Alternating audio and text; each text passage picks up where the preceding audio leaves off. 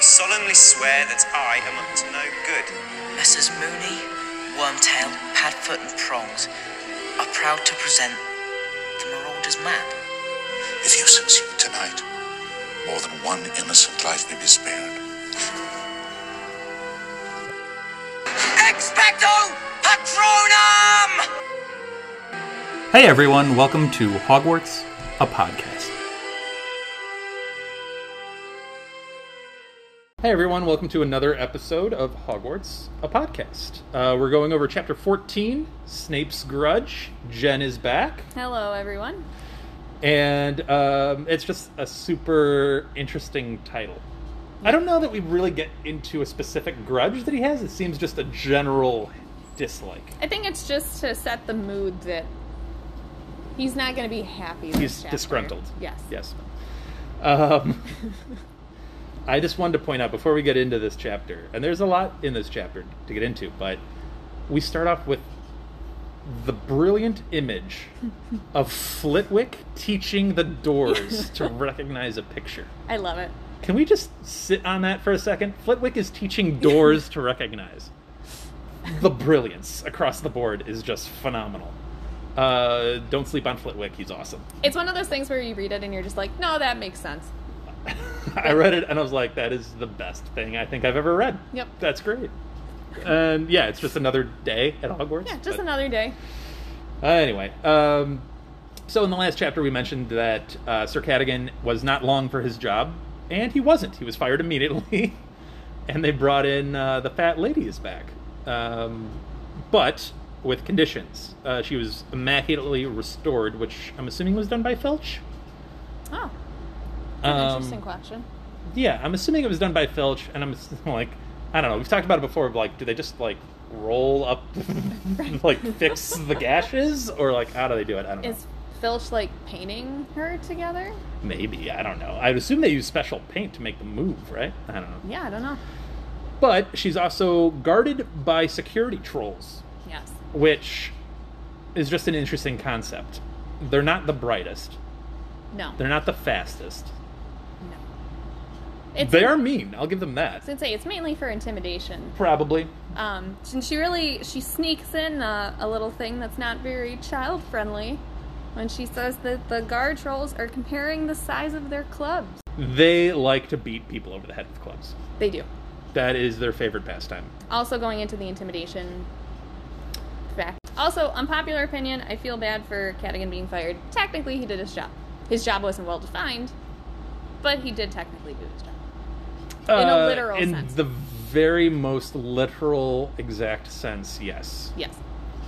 He also let a murderer into the common room.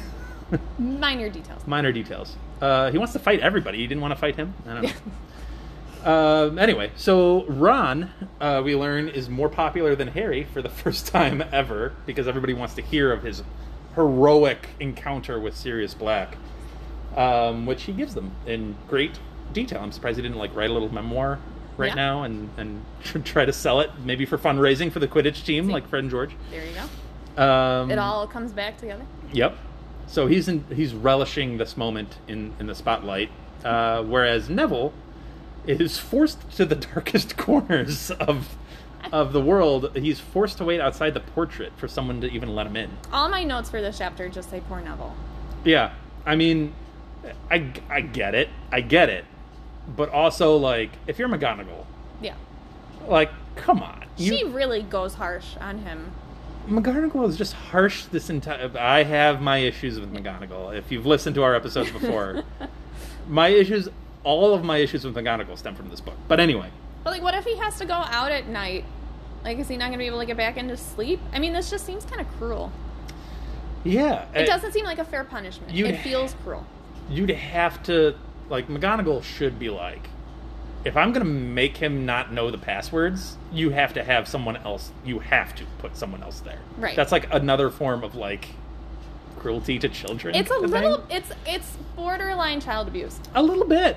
Yeah. It's like y- you can't force him to just sit out there all day. Like, what if he Right. was the last person in? No, right? That's my point. Like, what if he or like, what if he has to? You're go just get gonna make him something? Um, sit out. I mean, he has when he's forgotten the passwords, he's slept out there. But it's that's not Yeah. fair. But that's his own Yeah. fault, not because someone someone's- forcing it upon Right. him. Yeah, right. Um, yeah, poor Neville. So we don't really get Harry's perspective on this. Do we think Harry's at all excited that Ron is the popular one that everything is happening to? I would imagine or- he's a little relieved Okay. that the attention's off of him for a little bit. Um, he's never been one to seek attention. no. It's just always been upon him. So yeah, he's probably enjoying a little vacation uh, from it, as brief as it probably is. Yeah. no, I, I think he's happy for Ron to be like, Yeah. Ron can enjoy this for a little while. That's fine. Let him let him do his thing. Uh, the other thing I wanted to point out in this chapter is Hagrid is awesome. He is. Uh, Ron and Harry end up going to visit Hagrid because Hagrid wrote them a note, like saying, "Hey, come down for." T- By the way, Yeah. come down for tea at six o'clock. That's so late to have tea. oh, come down for the afternoon. Six is not the afternoon anymore. That's early evening, I hope it's not caffeinated tea. right? It's like, and I'm assuming we're still in early spring, late winter, so it's probably like getting dark already. That's a good point. And I mean, Hagrid obviously said he'll come and get them and escort them to Right. and from, which has to be done. But anyway, aside from just the technicality of six o'clock tea, uh, which they end up staying there for like three hours, right? So it's Yeah, like it was Mm-hmm. nine late. o'clock. That's crazy. Anyway, the conversation's really good. is, is my point. And uh, essentially, in the conversation, Hagrid says that Hermione is lonely and really quite stressed about all of her classes. Yes. And you guys really should try to reach out. I, she's coming down here all the time. Love talking with her, but you guys need to step up a little bit. And Ron starts in on scabbers, scabbers, scabbers. Yep. And Hagrid's like, So you're mad at a cat for chasing a rat. You do realize that's kind of what they do. Like, it's a cat. what do you want it to do? Right. Um, and then he brings out this killer mic drop line I love it. of like, well, you guys got to figure out what do you care about more, brooms and rats, or a friendship? Yep. Like, what's more important to you? Uh, which kind of stops Ron and Harry kind of in their tracks a little bit, and he goes, "Ah, Some solid life advice right it there. really is." And you know, Hagrid's dropping some some reality bombs on them, and just being like, "Guys, you're you're dropping the ball here." I also love the acknowledgement in that conversation where when Ron is complaining about Hermione being stupid about her cat, and Mm-hmm. Hagrid goes, "People can be stupid about their pets," and then Buckbeak throws up a bunch of bones on his pillow, Yep. and it's like, yeah, like it, it it's adds something to it that Hagrid is the one telling them Sure. There's a lot of get layers to over that. it, yeah, because he's you know Hermione's such a stupid big- about Crookshanks. Ron is stupid about Scabbers, Yeah. and Hagrid is stupid about Buckbeak and Norbert, Right. and Right. like This is- and Aragog, and like oh, yeah, it's not even coming from someone who is really being a hypocrite about the topic. It's more looking at it from the perspective of he actually might know what he's talking about. absolutely, absolutely. It's it's a great conversation that immediately gets ignored when Ron goes back and uh, continues his aggression towards Hermione when she objects to Harry trying to sneak out and go to Hogsmeade again because they see a Hogsmeade poster. And Ron's like, "Oh yeah, let's go." And Hermione's like, "Are you kidding me? Like you almost just got murdered. Yep. Why are you trying to get Harry to go?" Which is a valid criticism. And a lot of what Hermione is like the the broom issue with McGonagall and a lot of this has just been like, "No, this is pretty some common sense logic that Hermione's not exactly wrong about." Mm-hmm. No, Um this is this is kind of where for me because in the last chapter, when you know, I think that chapter is the one right after Crookshanks has eaten Scabbers. yes. Okay, so like right after, in the aftermath of that, I think it's very easy to be symp- to be sympathetic to both sides. I could see Ron's, I could see Hermione's. This is the chapter where I go, okay, I'm I'm on Hermione's side now. Like Ron is just being incredibly aggressive to Hermione, and it doesn't need to be. Like you can be mad at someone and just not be a jerk to them. True. I think the only thing from Ron's point of view that can be reasonable is he says, "Look, I'd be fine with Hermione if you just acted sorry. Not even said Right. sorry, but Right. just acted sorry. I don't think Ron has to forgive Hermione. I think Ron should still be n- not nice to her, but just not be a, openly a jerk to her. Like he's very aggressive with her when he's upset with her. And I, I- think that's a bit much. They're 13 year olds that can't see the value of picking your battles Yeah.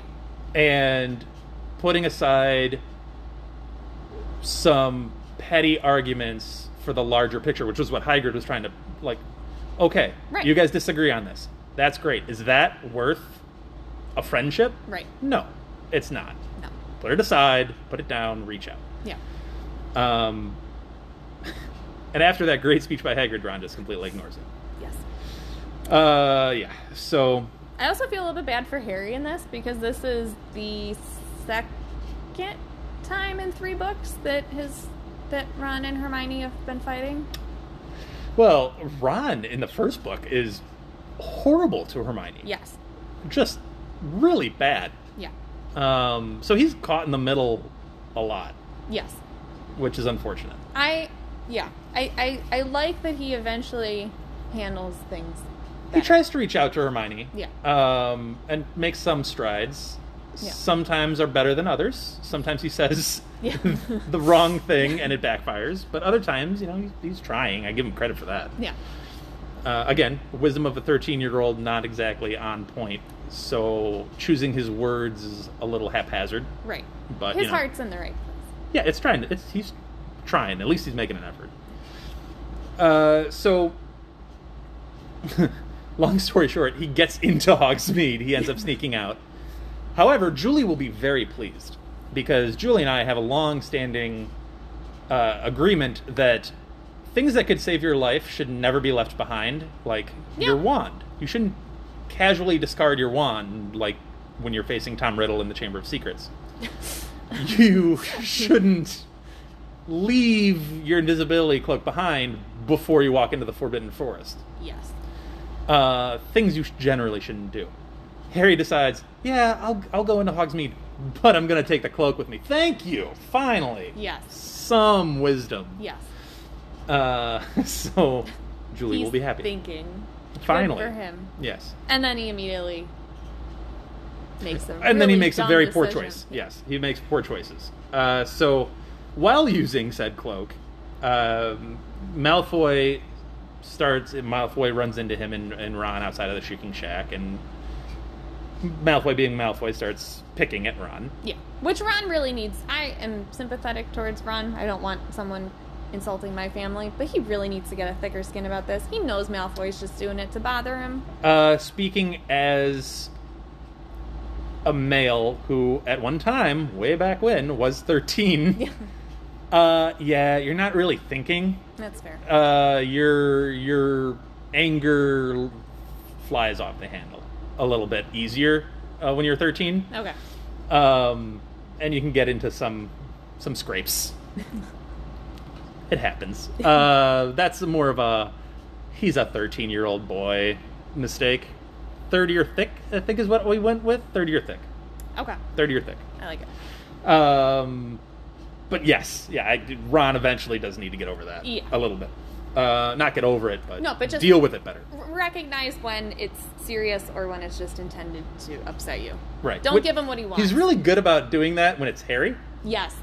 Right. Harry, he's just trying to p- pick at you, like Exactly. you got, and then when it's him, it's Yeah, a just complete left. other. Yeah. But Not that anybody can relate to that. when it's someone else, fine. When it's Yeah. me, however, no. So anyway, uh, Malfoy, Crab, and Goyle uh, start picking on Ron. So Harry decides, "Hey, I'm under the invisibility cloak. Why don't I just mess with them a little bit?" Which here's the inherent risks. Obviously, we know what happens of the cloak slipping and Harry's head popping out. yeah. To throw mud, is he picking up the mud with the cloak and like throwing it, or does he like get his hand outside of the cloak and throw? That's a really good question. Because I'm reading this, I'm like, how are you throwing in the cloak? Right. Like you've How got to do they take the not- arm out to really get a good throw. Huh. And then you're get, getting mud on the cloak, and I'm like, why are you?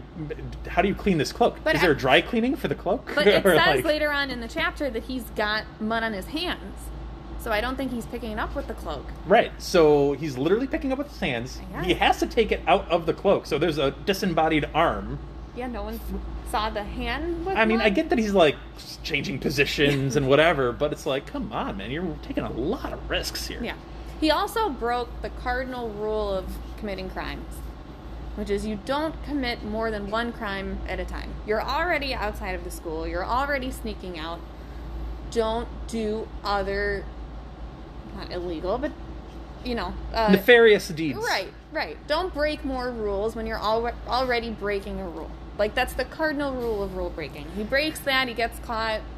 There you go. This has been Jen's free tips on how to Yeah. commit a crime. so enjoy those. Uh, yeah, obviously it doesn't end well. Before we get to the the consequences of it, I just want to say they stop at the post office real quick uh, before they meet up with Malfoy. And they're looking at the 300 plus owls that they have in this post office, which must be a sight. Oh, yeah. That would be cool. And they have little tiny owls that fit in your hand that are for local deliveries only. They sound so adorable. I'm sure they are. I'm sure they're insanely cute as they rotate their head around. Um, but they also say like Ron wants to get an owl to go from the UK to Bill in Egypt. that poor owl. Can you imagine how long it takes an owl to fly from the UK to Egypt? Yeah, that's gotta hurt. My goodness, dude, why are you putting an owl through that? It must take. It must take months, right? That's gotta be a while.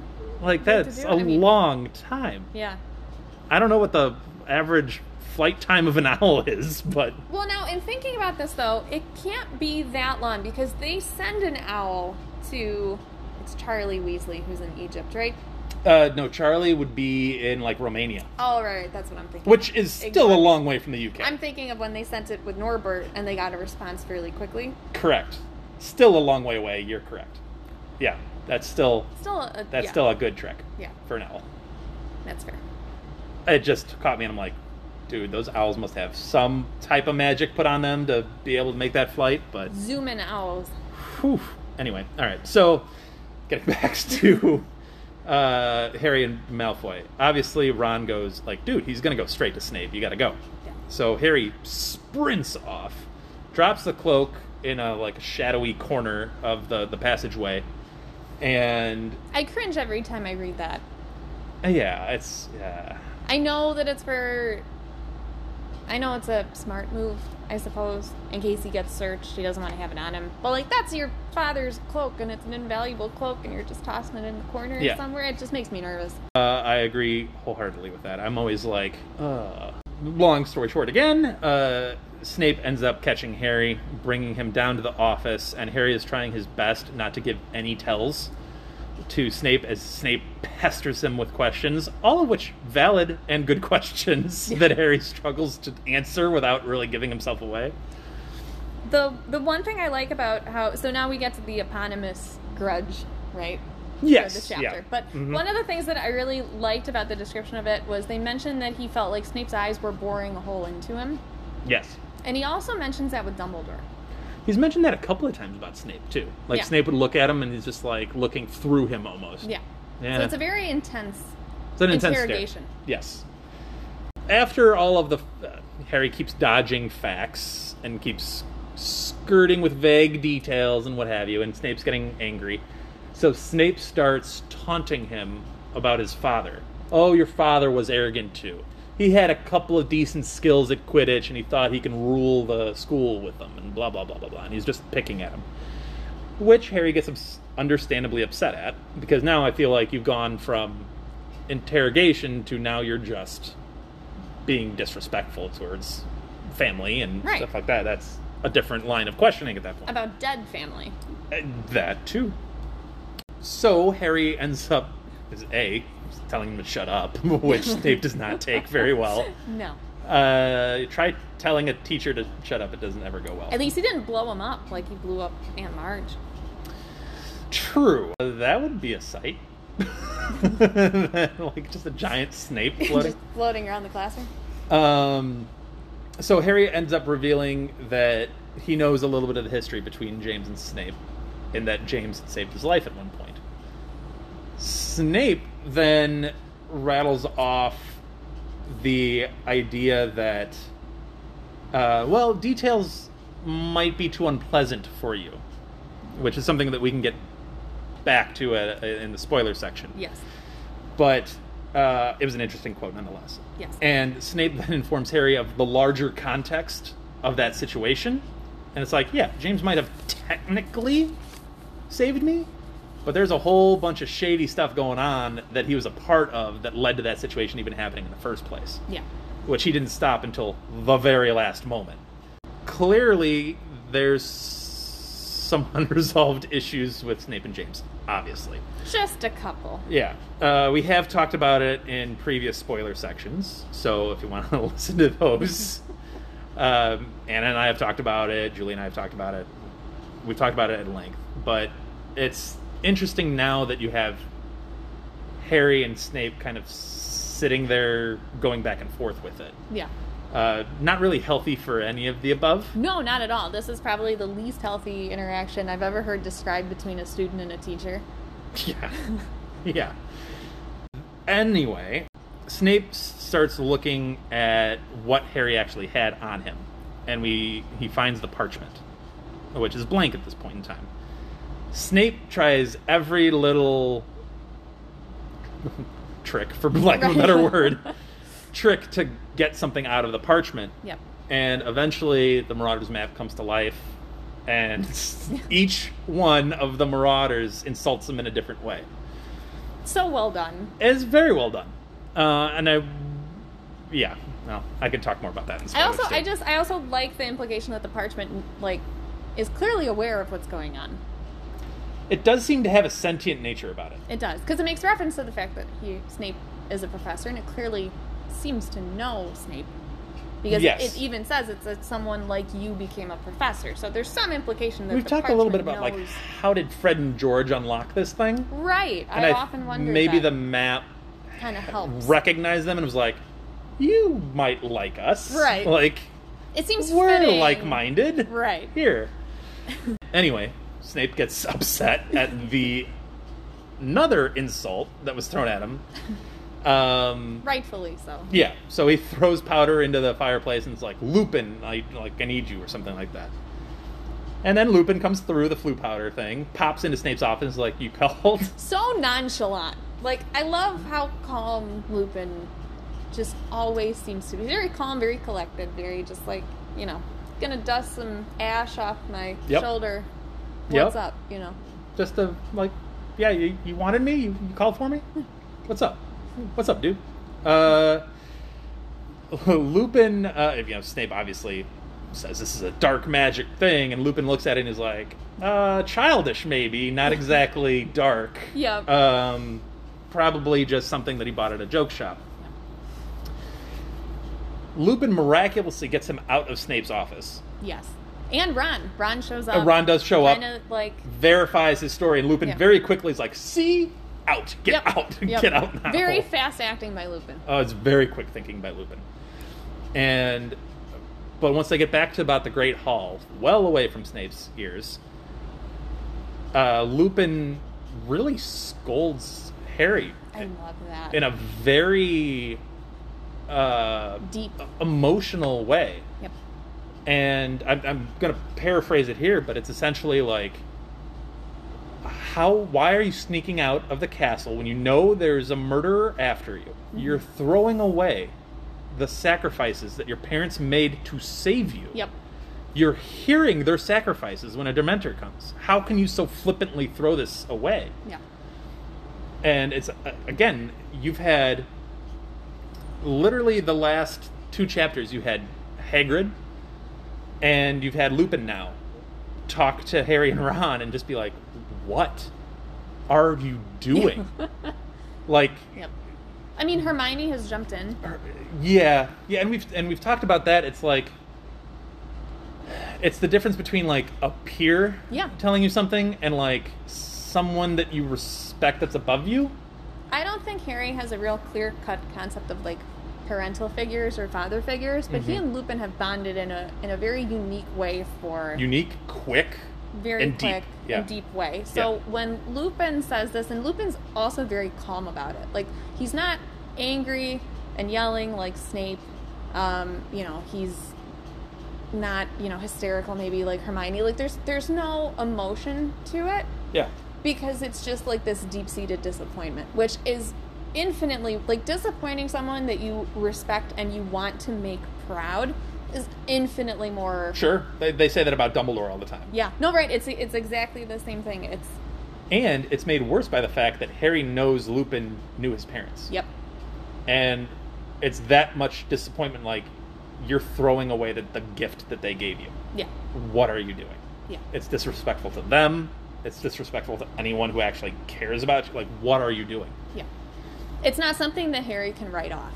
No. You know, he you can write off if Snape is yelling at him because he knows Snape has it out for him. You know, he can write off Hermione because he knows Hermione's a worry word. He can't write off Lupin. It would tick me off if I was Hermione, though. I'm like, Oh, I'm 100%. telling you this constantly, and you, Yeah. it takes someone else to tell you this to have it really sink. I would be ticked. Yeah. Oh, rightfully so. like, I've been telling you this all year. Listen to me. Yeah. Yeah. Um, but no, some real reality checks from Hagrid and Lupin to, mm, you know, parental figures in his life, and it's just like, come on, man, Yeah. be better. He does. He does. He needs to wake up. He and Ron need to wake up. Uh, so, yeah, so yeah, I just I loved that interaction with Lu- and I've said this on so many podcasts now, but this Lupin, uh, just the essence of Lupin. Is Lupin just is great. Lupin is So one of good. my favorites. Anyway, speaking of Hermione, um, after Lupin scolds them, Ron and Harry, the first person they see is Hermione. And again, Ron is just needlessly aggressive. Just Yes. out for blood against Hermione, immediately starts attacking her. She hasn't even said a word, and he's immediately trying to, like, cut her down. It's incredibly unfair. Yeah. Uh, 100%. It's just incredibly unfair. And she's teary eyed. Yeah. So you're also just not recognizing the situation. The first thing you jump to is a, an attacking. Harry assumes that she's upset because she's just heard about him and Ron getting into trouble. Yes, which is naive, but still Yes. better. Right. still better. Right. so, Yeah. Uh, but Ron, after Ron attacks uh, Hermione, Hermione just says, "No, we just got news on Buckbeak. yeah. Uh, he's been sentenced to death." And that's why I'm also just I- I we can talk about Buckbeak in a second, but one of the reasons I'm also just sympathetic is to Hermione is she gets this really devastating news that Buckbeak is going to be sentenced to death or is sentenced to death, and she's fighting with Ron and Harry. But the first thing that she does is seek them out to try to tell them this because Yes. she knows that they care about it. Yes, So it's like she's handling this fight, I think, in a much more mature much way. much more mature way than Ron is, where he's just being very aggressive. Oh, 100 percent. Which also goes to the nature of again not making excuses for Ron, but generally women at that age tend Right. to be a little bit more mature in a bunch of different ways. So it's just like Yeah. it, it tracks. Yeah. Well, uh, and we, we realistically. see we see a lot of the emotional differences between boys and girls at that age in the next book, and that lines up with Yeah. it pretty well. So Yeah. This So is just it- a little. It all precursor. tracks in like Yeah. what a r- this is a very realistic snapshot Yeah. of what this friendship might look like in reality. Yeah, just that. Unfortunately. Buckbeak. Poor Buckbeak. Yeah. Um, as much work as Hermione did, which we haven't even talked about that, like amongst all of the other work that she's had, Yeah. which we've had detailed, she still found time to present an actual case for Hagrid, Yeah. which is remarkable. Yeah. Uh, I mean, just the friendship and the, the the care that she took to even put in that much effort is tremendous. I think it's really sweet because we get to see that Hermione and Hagrid have a relationship that is outside of Harry. You know. Yeah. in all the other books we've seen them go the three of them to the hut you know hagrid and harry have that bond where you know hagrid was the one to put him on river drive and then also pick him up and you know so like they go a lot deeper Right. hermione and ron not so much so it's kind of sweet to see that hermione and hagrid do have this friendship that doesn't involve harry Yeah. No, I agree. Um, on a positive note, we'll close it for the non spoiler. and uh, we'll go with a aggressive Hermione uh, break noise. and we'll get back with spoilers. So thanks for listening and stick with us for the spoilers. You! You foul, loathsome, evil little cockroach! All right, so we're back with the spoiler section for chapter 14 and i just kind of want to double back a little bit about that snape harry interaction and when snape said uh, you know the details were too unpleasant for harry's ears which that i don't know if it's intended to be this way but i feel like that's almost a shot at dumbledore Really? passively in Why? that obviously Snape knows a little bit more about Harry's situation than Harry does. Um, and I would assume he then knows that Dumbledore has told him some stuff, has Right. not told him a whole lot of other stuff Yeah. that might be too unpleasant for Harry to hear. So he's like, "Yeah, no, that's too unpleasant for you, huh? I, you know, I guess he chose not to tell you that too. I see. okay." And it's like a, just a little like passive needling that See, Harry doesn't even know about. I didn't. So I think it's interesting that you bring that up because I can definitely see why that would be Snape's taking a shot at Dumbledore. I thought he was kind of goading Harry a bit. It's probably a little bit both. Yeah. Like not and and I don't mean in a way of, you know, kind of like knocking him down, but I think Snape knows to some degree that that's going to bother Harry because Harry really wants to know what's going on. And that seems to be fairly consistent throughout the books. Is no one really wants to tell Harry all of what's going Right. on? Much to Harry's chagrin. Like sheltered, put on like a shelf almost of like no Right. one can harm this child. Right. And it, it only gets worse as the books go on. But I feel like Snape is kind of doing that to like sort of torment tor- torment Harry in that way too, where it's you don't know what your parents were like. You don't know what happened. You don't know what James did. And it's a lot of what we talked about earlier of just like a lot of one-sided views, a lot of Yeah. you know biased information that we're getting from certain people and you know you and i look at the same situation we could interpret it differently Yeah. shoot that's what we're doing on this podcast it's like all of the different guests that i've had have had different takes well we've all read the same book Yeah. so it's like it's interesting Yeah. um, everybody has a different view of how a situation went This is actually one of the reasons why I like Lupin in this chapter a lot. Um, because I feel like Lupin is very cool headed for, for most of it um, and tries to be calm and collected. But I feel like Lupin is really the only marauder that tries to let go of the past. yeah yeah Um, he's nothing but polite to Snape in all of these interactions.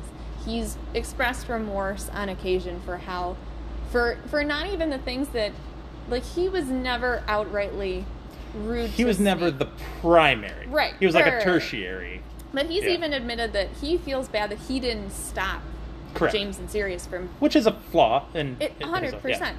Um, but it's interesting that he's he's acknowledging that he's trying to move past that. He's trying to be friendly to Snape, and Snape does kind of rebuff him. It feels like Snape really only is cordial to him on occasion because he's doing so because they're both professors at Hogwarts. But Snape is, can be pretty vindictive towards him, and and he wasn't even the most eg- egregious towards Snape. Snape and Lupin's relationship is so interesting in this book Mm-hmm. because it's like there's all that history there, Yeah, and as professional and as mature as Lupin is handling it, yeah, Snape is taking shots at him. Obviously, he's Yeah. trying to undercut him and undermine him constantly. Yeah. But at the same time, he's also making the potion for him, which is a very difficult thing to do. Not many people would be able to do it. So, and Snape, for the most part, speaks to Lupin as a peer. I think he does see him as a peer, maybe more than if Sirius or James were in that position, right, because I think he respects that Lupin is smart. He knows that Lupin's smart yeah, it's not that, and he knows that he's a gifted wizard in that respect, but in every other respect, yeah. yeah. it's just it, it is a very interesting dynamic because I feel like he really is the only one that tries to Yeah. recognizes that he did poorly and tries to improve. And there's not a lot of recognition coming from Pettigrew, Sirius, or Snape. Well, Obviously, Pettigrew's all fear because I mean he's Right. literally like running for his life for the most part of it. yeah. Pettigrew's redemption is so so so small. And it's yes. not even a full redemption. Uh, not completely. No. It's a moment of hesitation, really, and and Voldy being very particular Right. in how he deals with hesitation. Exactly. Which so there's no goes back to growth. why he got Pettigrew in the first place. It's, Right. it's a lot of fear and a lot of intimidation. But yeah. Lupin, and then- yeah. Lupin just seems like the only one who's who's No, I- actively that's, trying. That's to a be- good take. Yeah. Uh, no, that's a pretty accurate take. No, I can get behind that. Yeah. Um, speaking of Lupin and the Marauders, Yes. uh, there's something that he comments on about the map, saying like uh, when he gets into his um, Harry, you're throwing away your parents' sacrifice speech. Lupin goes, these men would probably find it funny or entertaining. I think is the word he uses. It, they would probably find it entertaining that you were put in peril. Like that, you were put in a compromising situation. They'd probably find it entertaining. Spoiler alert: He's Yeah. one of them, Right. And he knows the other three pretty well. yeah. So, um, it gives a insight that to that map of the- and to them as people being like, we weren't saints. We had a little bit of a mischievous streak that could put others in danger. Yeah. And we wouldn't really think twice of it. We'd find it funny. So I didn't read it as much of the emphasis on the like dangerous or perilous situations. I read it more like they would find it really funny that Harry was doing mischievous things that James had done. I read it as I mean, you literally just had a conversation of them putting Snape in a dangerous situation and getting out of it. Right. And Harry's using this to put himself on Front Street to potentially have a murderer like take care of him. Right. It's a very similar like you're putting yourself in a very dangerous position Yeah. and the word that Lupin uses entertaining is just very whoa kind Yeah. of comment to me. It Right. is- It's very not consistent with the. It, it contrasts very nicely, but like the danger of the situation, Yeah. like they do find it amusing. But these are all, also the people who befriended a werewolf, and hung out with him once a Right. month, so like they didn't maybe think that much of dangerous situations. Yes, because they were all talented individuals. Right. So they can get themselves out of trouble. They're all smart. They're all quick witted. Yeah. Uh, I'm including Pettigrew in that. Not to the extent the other three are. Right. But I think people undercut Pettigrew's actual talent and abil- ability more than they should. He learned how to be an, an anim. He did. Yeah. He learned that, and he actually did the spell that Sirius was accused for, Right. which is not a Those small are feat. right. uh, which we talked Anna and I talked a little bit about that. It was like people sleep on Pettigrew, which is the whole thing, and that's probably why Voldy was like, people sleep on you. I don't sleep on you. Come, you know, whatever. Yep. Um, but I just found it well, even like I wonder when the insults come at Snape. Yeah. Is that like literally each individual one is like, let's throw an insult at him, and like their brain or their magic or literally their quill is the one like writing these insults? Or is it just like Lupin or Sirius or James with their quick wit just writing all of them? Do you know what I mean? Yeah. Is it like a flavor of each one? Or is it like one just writing the blanket? Like, I always imagined it was a flavor of each one. I hope that that's the case. I want that to be the case. Yeah, I always, for some reason, assumed that they were each.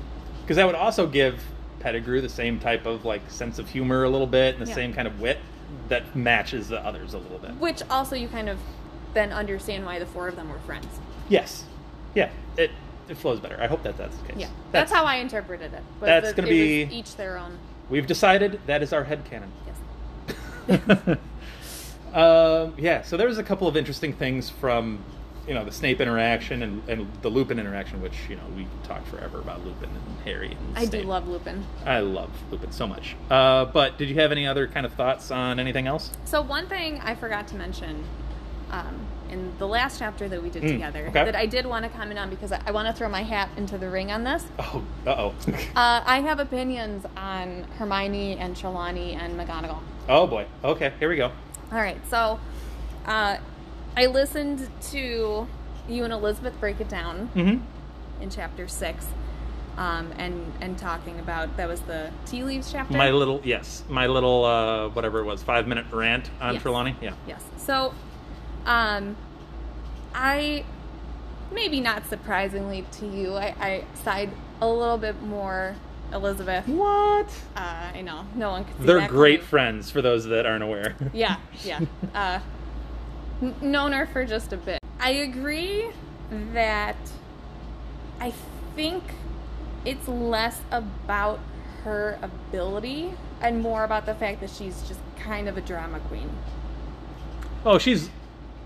uh, Yeah, I mean, there's no doubt that she's a drama queen Right. for sure. Yeah. And I think that that's what rubs people the wrong way. But the the thing that I noticed because uh, you know you're talking about Hermione being maybe a bit closed minded, and I, I want to address McGonagall in a second Separately. yeah, uh, I want to just do Hermione right away. And, and you guys were talking about the, you know, the, Hermione is not showing Trelawney any respect, Sure. and it's it's very out of line for Hermione. She's usually very respectful for teachers. Um, a hundred percent, if that were the case, she has to be taken to the side and told you can't do that. That's not. She's, you know, Trelawney is your elder. You should be more respectful. I think but- that's what Trelawney should have done too. Is just take Yeah. Hermione to the side and be like, "Hey, look, yeah, I get that you don't like this subject. yeah, Just drop it. yeah, Like, let's move on. yeah, I can't teach you. You can't learn from me. Let's separate here. yeah. Um, It'd and be I, the responsible thing to do. And I know you took exception with that because you felt like they were kind of attacking her, Trelawney, a bit. the fandom as a whole, I think, doesn't really treat Trelawney Trelawney with much as respect. positively as. I think it's a little undeserved. Okay. So the what I wanted to throw in here for this, with specific respect to Hermione, is that I thought it was interesting. We're coming off of Chamber of Secrets, where Lockhart, the total fraud, Mm-hmm. is teaching, and Yeah. Hermione falls for it, hook, line, and sinker. Oh, I love where you're going with this. and then finds out at the end she was wrong. Now it's this new year at Hogwarts. It's a new subject, it's a new teacher, and the teacher is kind of questionable. She's missed a couple predictions or made very broad predictions that people might Vague be predictions, reading yeah. into. Right. Um, I think Hermione, I think part of what is driving Hermione in this is that she is very aware of her failure to pinpoint Lockhart, Interesting. and she is overdoing it with Trelawney. Interesting. That's an interesting take. Okay. I was getting ready to ask you this question, and then you kind of beat me to it. Of, um, so Trelawney, I will never say that she is a great professor.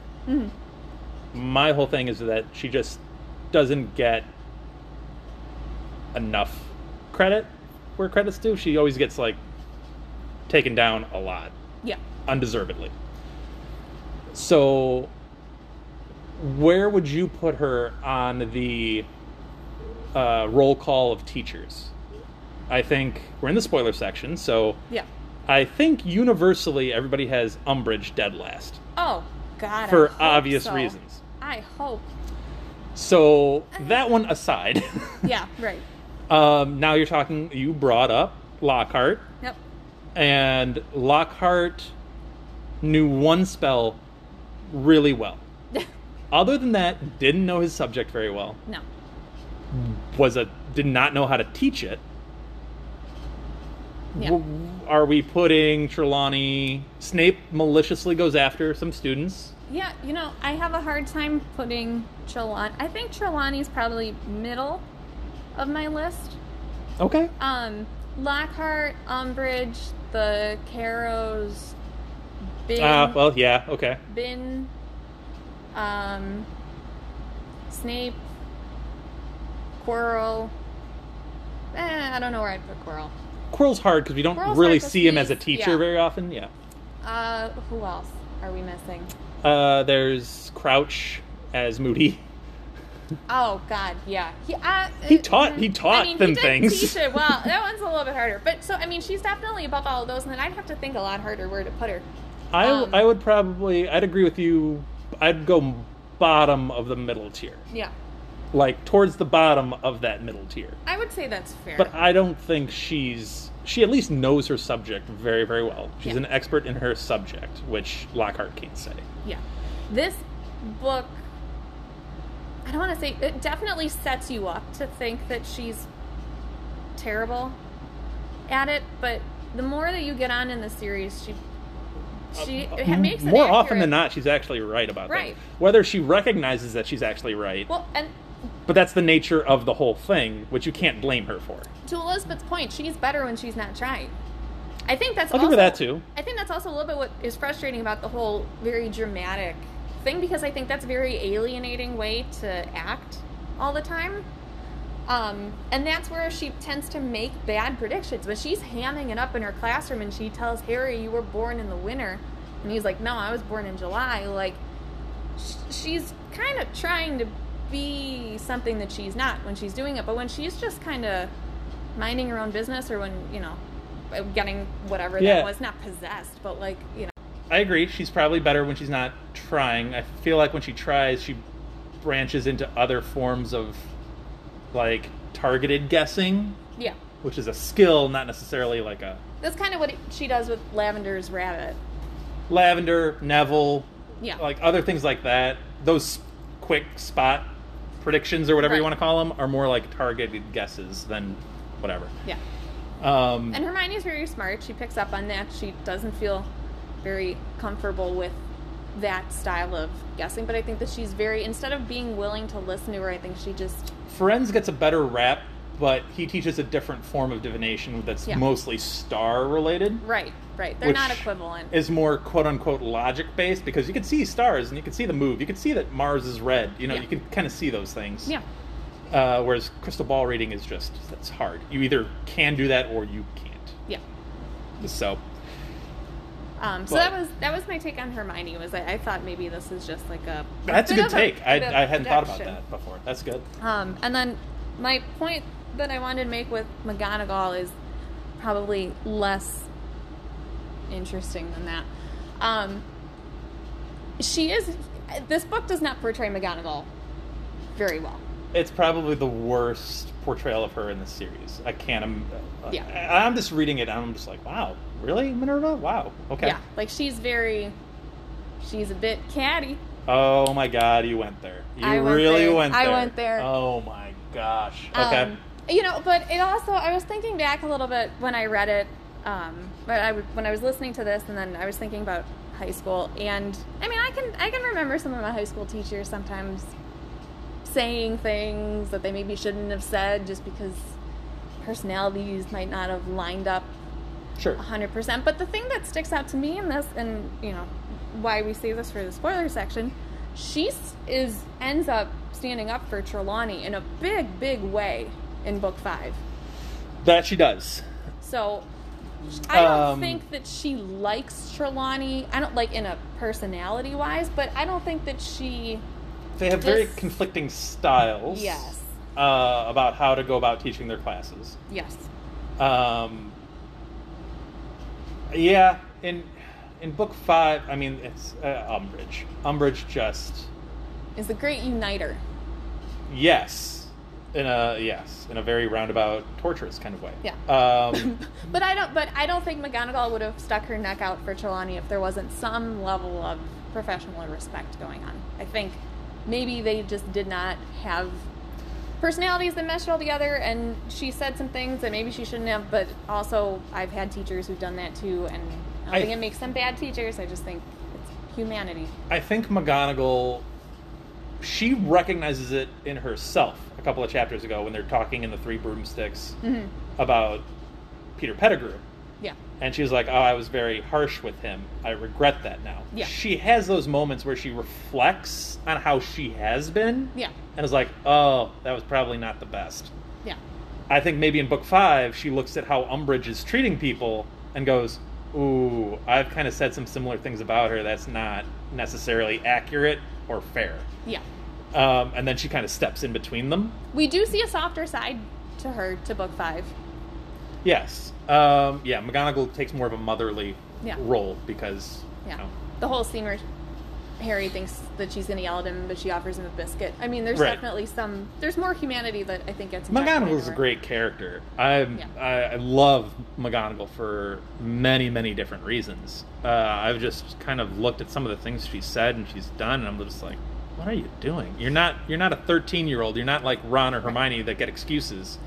In- you're a little older. in, Like- in McGonagall's defense, I do think some of the things that she's mentioned about Trelawney do have merit, right? Like when they come from their first divination class and they're all really depressed, and she turns into a cat. No one's doing anything to really acknowledge That's more it. of her being quote unquote catty because she did something spectacular. and No one's paying attention to me because you're worried about another class. But on the flip side of it, if every year your class came in and they were all really depressed because they thought someone was going to die, that's got to be rough on your kids. Like I would be upset if someone told if Sure. I'm not a teacher, but if if someone if I had a classroom and, and every year someone came in and they were upset because they thought that they were going to die, at some point I'd get frustrated too. Like, stop telling the kids that someone's going to die. That's not. We were just talking before we started recording this about how there's no therapy and Yeah. wizardry. You you also made a mention though that Dumbledore seems to be a very hands off headmaster. Oh my god, he is. And Oh, it just is- letting oh, his professors do whatever they want. Like there's no oversight with Hagrid's hippogriff Oh, no. thing. There's no oversight with Trelawney telling kids they're going to die every, you know, first lesson of their third Right. year. There's no oversight with Snape being very malicious to Neville. Snape needs And so it- much more it supervision seems- than what he is. Seems to has. be a running trend, though. Like you can Yeah. point to a couple of different teachers and be like, "Is what you're doing really like appropriate?" Like you could probably point out half the, the professors and be like, "That's a little inappropriate," or like what McGonagall says to Trelawney in public. Dumbledore's got to be like, "Hey, I get that you guys aren't on the same page here. You can't say that in front Right. of students. Right. You just can't." No, 100%. She's in the wrong there. So for there's sure. like, y- and again, you could probably point to half of the professors that he's had, and ha- they have their own little issues. Yeah. Uh, It's an interestingly run school, I will say. I feel like maybe. it's a little uh, Miss Frizzle vibe. Yeah. Oh. From, yeah, Magic School Bus. But like, not always in a good way. Yes. Yeah. They're, uh, chaotic, but you know, when when people almost do die at the school, When when Moody turns Malfoy into a ferret, it's McGonagall that yells at him. We don't even know. We don't even see Dumbledore's reaction to it.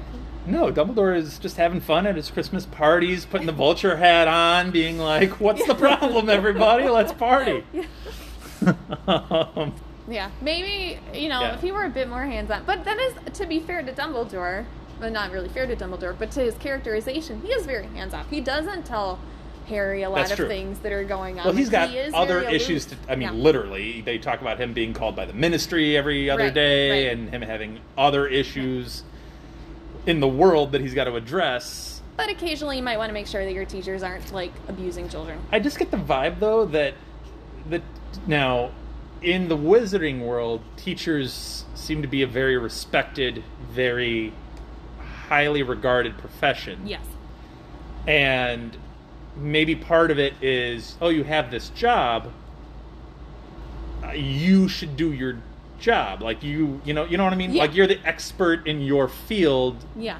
do with it what you will So you get to call the shots of how you do. it. kinda yeah I, I you know what i mean I'm all for that. I'm not a fan of like bureaucracy with things.